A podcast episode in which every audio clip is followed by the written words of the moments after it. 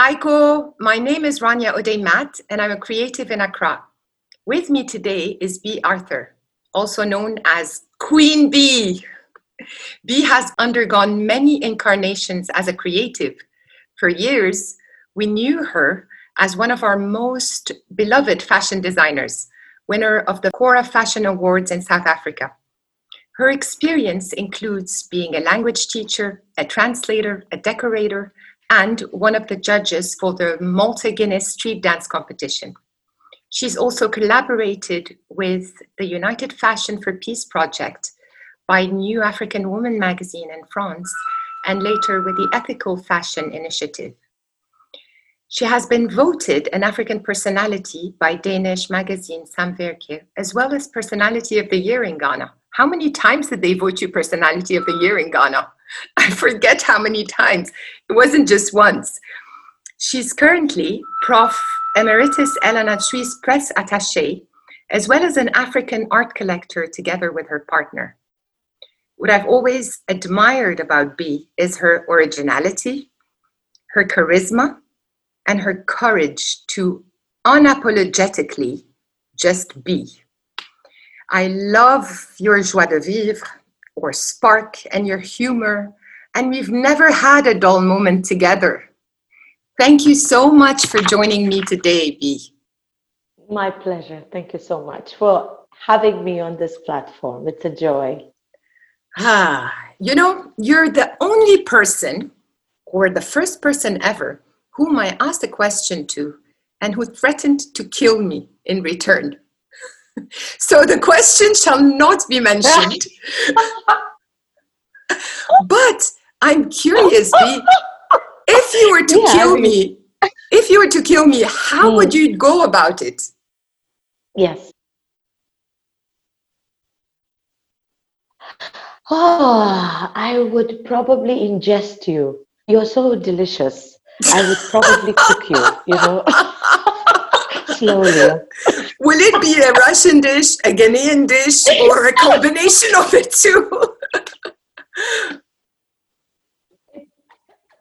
Michoui, Michoui. I'll spice you nicely with Herbe de Provence, add some chipotle to it, you know, to be a very nice, multicultural, herbal, spicy mix. All right, all right, all right. And I think, although we're not we're not going to tell them what you asked me. Mm-hmm. Um, we're not, no. I like the idea of, yes, no, we're not. I like the idea of having a little bit of mystery, because pretty much I am an open book, at least so mm-hmm. I seem, or, mm-hmm. you know, that's how I appear to mm-hmm. be. I mean, what you see, what you get. But I think that um, everybody should have a little bit of history to them, you know, and so that's why I didn't tell you. It's not because I don't trust you, I don't love you. Plus, you have every intention of divulging my secret to the world on your platform. What on earth would I tell you? Oh no. So yeah, that's that's basically what, what it's all about. Yeah. Thank you. And, Thank you. And the idea Thank of you. ingesting you was terribly. All right, all right. So Bea, you've you've been someone who has recreated herself, consistently recre- recreated herself over your different careers. How were you able to achieve that? Do you think that there was an innate part of it, something you acquired? So what is the innate part of it that allowed you to do that? And what are the skills you acquired by doing that? Okay, um, I'm not quite sure I want to say that I recreated myself. I think I explored the different facets of my personality. So as I, I've, I've never been an inhibited person. No. And I've been fortunate. I think if you have to work and only think of, I have to pay the bills, I have to pay the bills, then of course you can't allow yourself to get up one morning and say, oh, I'm fed up with this, I'm going to try this. I have been fortunate to have that luxury of being able to say that, okay, even if I try something out and it doesn't work out um, immediately, or have to wait for a while before it works out, I'm still going to have food to eat. I'd still have a roof over my head. So it, it is a luxury. Okay, let's let's make that clear. So for me, I, I, I've always known that, okay, from childhood, I wanted to be a doctor in the morning and on stage at night, purely because, because my dad was a doctor and he wanted me to become one. And I admired him, you know, in his white overall and stethoscope and all the respect that he got when, you know, I followed him to work. But in the evening, my dad loved to listen to records. And I particularly remember we had a, um, I don't remember whether it was Diana Ross or one of one of those very famous African-American singers. And it, it was the seventies. So she had this um, outfit full of sequins and glitter. And I thought it was so glamorous. It was so much fun. But then I also wanted to be a doctor. So I think from an, from from the onset, from childhood, I, I, I was never told that it's impossible to be both. So that's very crucial. Yeah. Uh, as a child or as a human being, girl, boy, that nobody tells you that, oh, it's not possible. You can't be an engineer and be a dancer. You, you don't have those restrictions. So in your mind, it's, it's feasible, you know. So already having that in me. And then as I grew up, of course, I have some innate, definitely, I have innate inclinations and, and capabilities. I come from a family where a lot of people are artistically inclined, um, a family where a lot of people are polyglots. So probably I can't take all the credit for my talents. I probably got some via D N A. And so I, as I said, if you combine my innate, you know, gifts or talents with the fact that I had the luxury of being allowed to experiment and move when I thought, okay, um, I've done my bit in this, you know, in this sphere.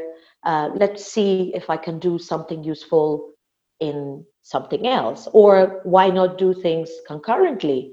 Because the fact that I design clothes never stopped me from translating Russian texts once in a while from, you know, to English or vice versa. It never stopped me, uh, in, you know, accompanying a group of Russians who came to town and who could, of course, find very abled professional translators. But then I'm like a native speaker, you know, so it was more fun. And uh, I wasn't averse to having a bit of vodka with them because it's part of the whole thing, you know. So as I said, yeah. So so I I've always been able to do things in, you know, concurrently. So the kind that would go digging in the garden in the morning, and then I'll put it down and come and take my book and read two chapters, and then after that I'll go and translate the text.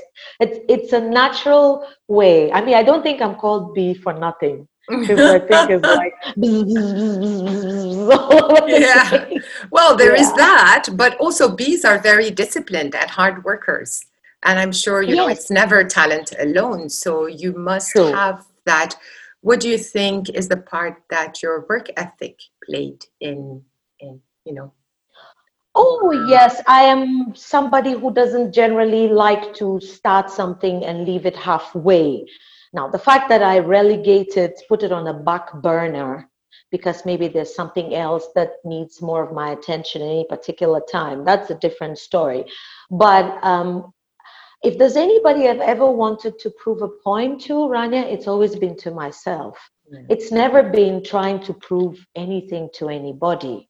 I've always wanted to see that, okay, yes, I started and I did it. You know, it was difficult. There were challenges, or I, I didn't even have the formal training for something, but heck, it was fun. I gave it my best shot. And so there've been times, to be honest, where not due to lack of confidence, but sometimes me, myself, I'll be like, hey, Charlie, wow. I mean, I actually did that. You know, mm-hmm. I set out doing something thinking, you know what, if I fail, you know, at least I tried. And so when you manage to succeed or somebody gives you an award for it, it's like an extra, you know, and then you sit down and pat yourself on the head and say, good girl, Bea, you know. So you, you need to, it's good to have encouragement from friends, family. You need to have also confidence, and you also need to pat yourself on the back for taking up something that maybe, let's be honest, maybe you, you, you thought you were not really skilled for or properly mm-hmm. formed, or you know what, I, what I'm trying to say.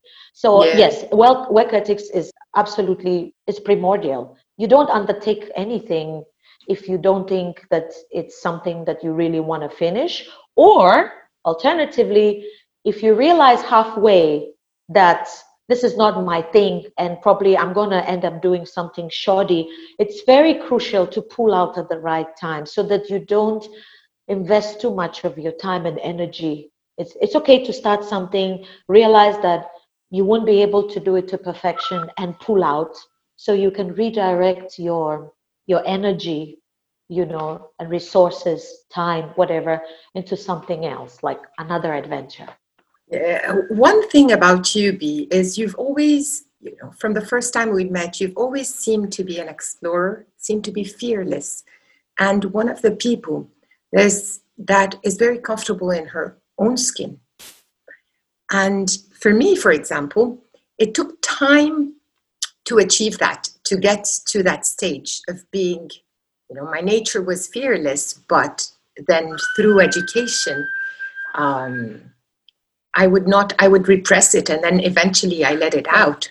So I wonder if um, you were always this way, uh, where does that come from? Or whether it is something that you grew into, or whether there was a process for you to get to that?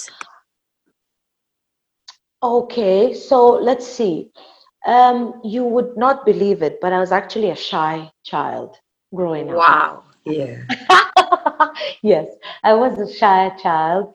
Uh, I was very tomboyish, um, probably because I was uh, looking... I, I loved my dad very much. I adore my mom. I'm grateful that she's still with us. But I really looked up to my dad. And so I think at some point I became, you know, I, I didn't just want to become a doctor like him, but I probably started acting like a boy. And then uh, due to circumstances, I had to leave Ghana. I went to Russia. And that's when I realized that being timid, being quiet, and, may, you know, shy, Uh, allowed people to bully me, basically, because, you know, I, I needed to defend myself. So I think that kind of quote unquote adversity, where I was the only, uh, I hate the word, colored kid yeah. in a Russian school, where I was constantly being bullied, uh, sort of forced me to like, no, I'm not going to sit down and cry and allow, you know, people to get away with calling me names. So initially I started by literally physically fighting. I was yeah. I was fighting because I didn't speak the language well enough to be able to defend myself verbally. There's another aspect of it, Rania, also. I realized that regardless of um, what I did, I was always seen as different. Yeah. I couldn't blend in. Now, when you are a teenager, you know, peer pressure, you want to be like your peers. At school, it worked. All my friends, with time, they got used to me. I spoke the language where I had a perfect command. So everybody stopped seeing me as the different girl or the colored girl. But once we stepped out, once we stepped out of school, you know, we stepped into town, whether it's in the bus, at park, and everybody would always point out to you that you're not like everybody else, that you're different. So I think, fortunately, I don't remember at which age, probably at the age of fifteen, I decided to own that difference. I decided that instead of feeling like an outsider, why don't I just go uh, at this stage, regardless of what I do, I still look different. Whether I comb my hair back or up or sideways, I'd still be different. So it's it, it's a kind of a freedom. You're free. You're not compelled to look like anybody. You're not compelled to walk and dress. I came, I, I went all way, really way out, you know, doing all type of fancy hairstyles. I would wear my makeup was so wild that my grandmother threatened to throw me out of the house. Just because, because you know, of the I, makeup. Yeah, just because of the makeup. You know, it was it was the eight it was the eighties, you know. I was emulating Madonna, you know, I was wearing the bangles, I had all the crosses, and then, you know, there were like twenty-five shades of eyeshadow on my eyelids. I mean, it was terrible, but it was fun, you know, because I think that Um, that's it's, it's probably the same thing that has evolved into white hair. I always wanted to give people another reason to look at me instead of just of my skin tone. So yeah. Look at me because I'm crazy. Look at me because I am wild. Look at me for any other reason you want. You, but just don't look at me simply because I'm brown or black or green. Like, I hated that idea so much. So I know for me it was it was fun. When I came to Ghana, I. You know, I also started doing colorful hair.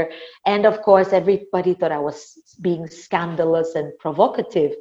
And just imagine when I walk right now into town and every other girl has green, blue, purple hair extensions. I feel vindicated. Like, but you know, one thing there, Bea, that that I'm, I think is fantastic is that, you know, that point there that you mentioned. Don't become a victim, but actually take ownership and take ownership of your difference and make a statement out of it. So yeah, I think, I think this, yeah. And you, you did it very precautiously. So, wow. And you're still doing it. Yeah. I got, you're still doing it. I got away with it. I got away with it. But I think um, if you're just, an empty barrel, let's be honest, if I were just somebody who was talentless, you know, just walking around with crazy wild hair, I don't think you would be talking to me today for just the fact that I dared to put on pink or, wild, or, or white or blue hair. I think that no matter what, there was, uh, first they were shocked by my appearance, but then when they scratched the surface, they probably discovered that I had other talents or qualities as a person. Not everybody liked me, which is fine. I, I, I find that wonderful. So I'm, I'm very respectful of people not accepting me, considering me to be too loud, uh, begging for attention. What can, that's fine. That, that's okay. I own it. I accept it. You know, and it's, and it's all good. that's that's the difference. That's the difference. Um, sure. So, Bea, can you tell me a little bit about your creative process? I mean, how does it change from the different jobs or careers that you had? Was it the same or has it evolved? What inspires you? How does your process work? Oh, I think I have evolved tremendously, probably because I, over the years, I have uh, encountered other artists in, you know, who express themselves in various forms, different media of expression, whether it's um, sculpture, whatever, film, you name it. In fact, I, I do want to point out that when I got a job with um, the Ethical Fashion Initiative as a consultant, my job was not to teach people how to design, how to design clothes. My job was actually to show them the interconnectedness between the different forms of artistic expression and how they inform and supplement and enrich each other. So, you know, I think that that's the same thing that worked for me. That's why I was, um, I, I could then impart it on them. You know, it wasn't just something that I would, they gave me a script and say, Bea, go and talk to the young. I spoke from my heart because I could literally give them um, examples and tell them that I did this outfit, for example, because I went to a Kandinsky uh, exhibition in Paris.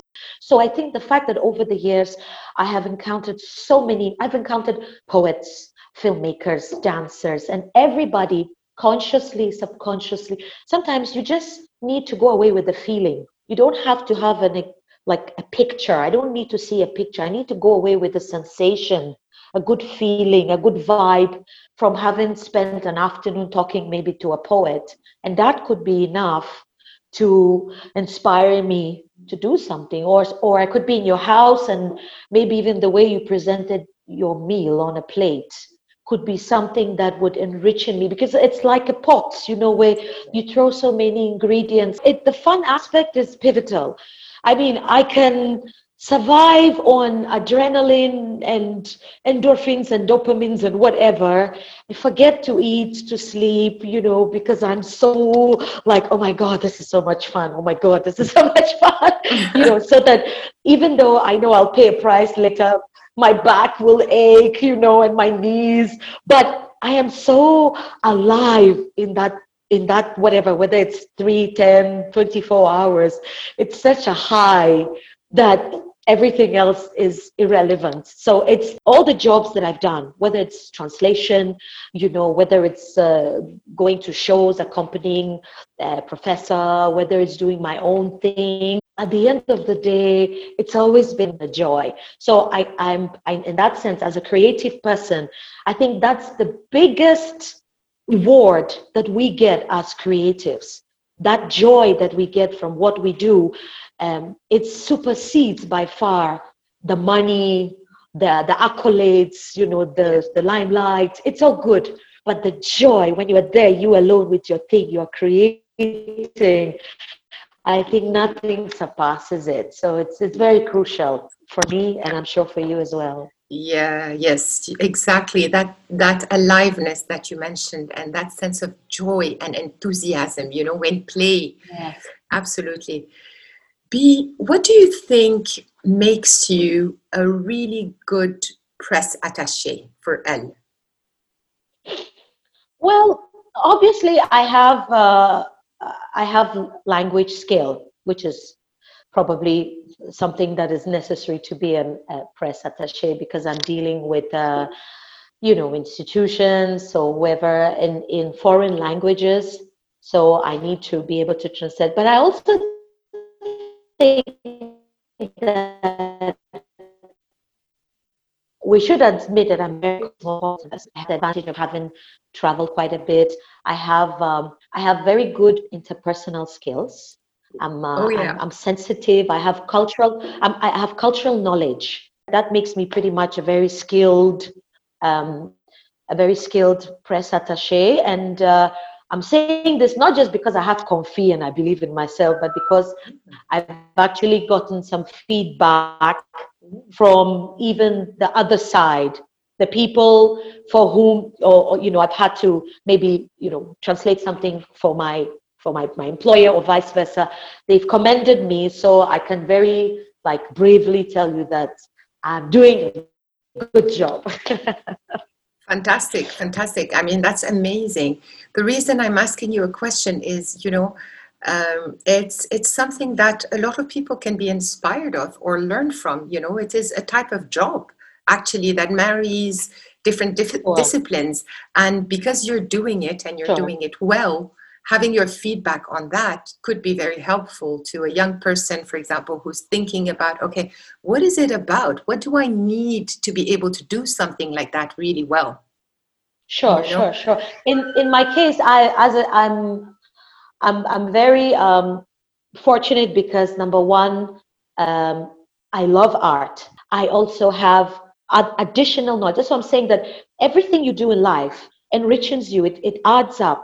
And you never know how, in a very strange way, somewhere, you know, further in your career, it might be those experiences that you had that would make you stand out, you know, as opposed to other people who, who could probably have better degrees than you and might seem better fit, you know, theoretically. But because you have a much more broad spectrum, I mean, I've been everything. I've worked I've worked in a printing press. I've worked in a dog chain factory. I've been an au pair. Uh, you know the what I mean? The dog chain thing, I didn't know. Well, I worked in a dog chain factory because when I was growing up in the Soviet Union, um, we had to we uh, after after I think after the after the eighth grade, which is like when you're fourteen, um, they they compelled us to do attachments, I really found or, or acquired a lot of respect for factory workers. Because when I saw that they have to be there from, you know, from dawn till dusk in those environments, I, I don't know how their ears didn't explode, you know. So it was nice. It was interesting. But it also helped me to work. I kind of learned how to rot and work with, with iron and with certain tools, which I later ended up using for my work as a, as a fashion designer. And then, mind you, at the time, it was very fashionable to wear, you remember, dog collars and, yeah. and, we, and, you know, the Madonna era, and also belts with all the studs. Uh-huh. Now, I, I, I couldn't, um, they were not available readily in the in the Russian, Soviet, imagine, Soviet fashion. There, was, mm-hmm. there, was, there wasn't anything like that. So basically, I was... I was allowed to put studs in my belts after I'd finished my assignment. So I was the coolest. I was the coolest girl in my school. I was the coolest girl on my street because I had all these studded belts and dog chains and all of this stuff. So, so it was really fun. You know, as I said, doing all these different things kind of enriches you, you know. It makes you, um, it empowers you because you, you never know where those skills can become handy later in yeah. life and future, you know. Yeah, yeah. So it was, it was cool. Absolutely. So I know. think, yeah, yeah, absolutely. I think, you know, that over-specialization and making people feel that, you know, oh, you should only do this thing and that's the thing for you is very outmoded. No, no, it doesn't no, no. serve us because it just limits you in terms of yourself and what you discover about yourself and and Absolutely. How you can grow. So be... Yeah, so... I, yes, my yeah. dear. If you could have anything, what would you have? All the nice art in the world. I would buy, I would build a, a museum, a huge one, yeah. and get all the nice art from all over the world, where, you know, regardless, sculpture, painting, you name it, jewelry. I would put it all over all the walls, and I would, and, and my bed would be in the middle somewhere. Wow. and, and yeah. What about those dinners with Frida Kahlo? That you can, what is it about the Friday dinners with Frida Kahlo? Yeah, it has to be Friday, man. It cannot it has be, to be Thursday. It has to be Friday. I don't know why. It has to be Friday. Friday, yeah. You know, it's kind of like I'll have the weekend later to digest everything because I, I find I find it very, very, very fascinating.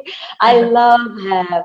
Her spirit, you know, I love how, I mean, I'm not saying she was perfect. Nobody is, you know, and it's overrated. Totally. Perfect is overrated. yeah. Yeah. I, so I, I completely, I like her spirit. I like everything. I like the way she, she promoted him. You know, she was, she was half um, Austrian and and uh, half Mexican, but I like the way that she kind of tried to promote her indigenous um, culture, how she made it cool to wear all that interesting, you know, jewelry, all that stuff, and, and generally her personality. I mean, I found her somebody who who laughed in the face of adversity, you know. Cheating, but terribly talented husband, extremely fascinating. How it, love for me, in, in this case, conquers, or in, you know, conquers everything. It goes above everything.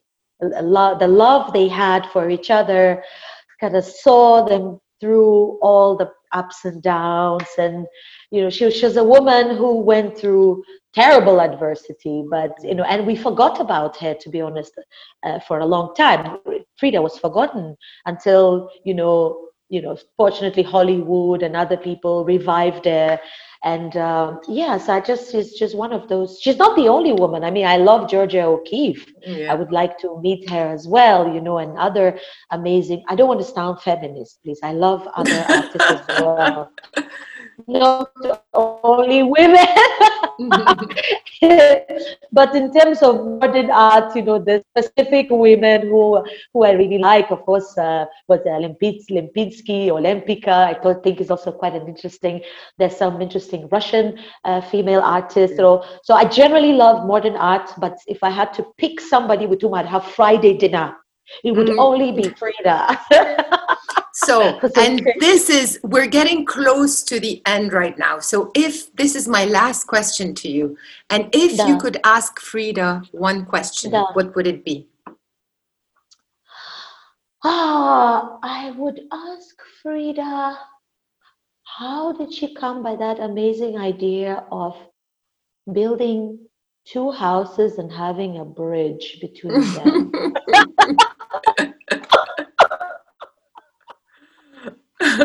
Like, how, how how did she get that interesting idea whereby the bridge represented their connection, you know?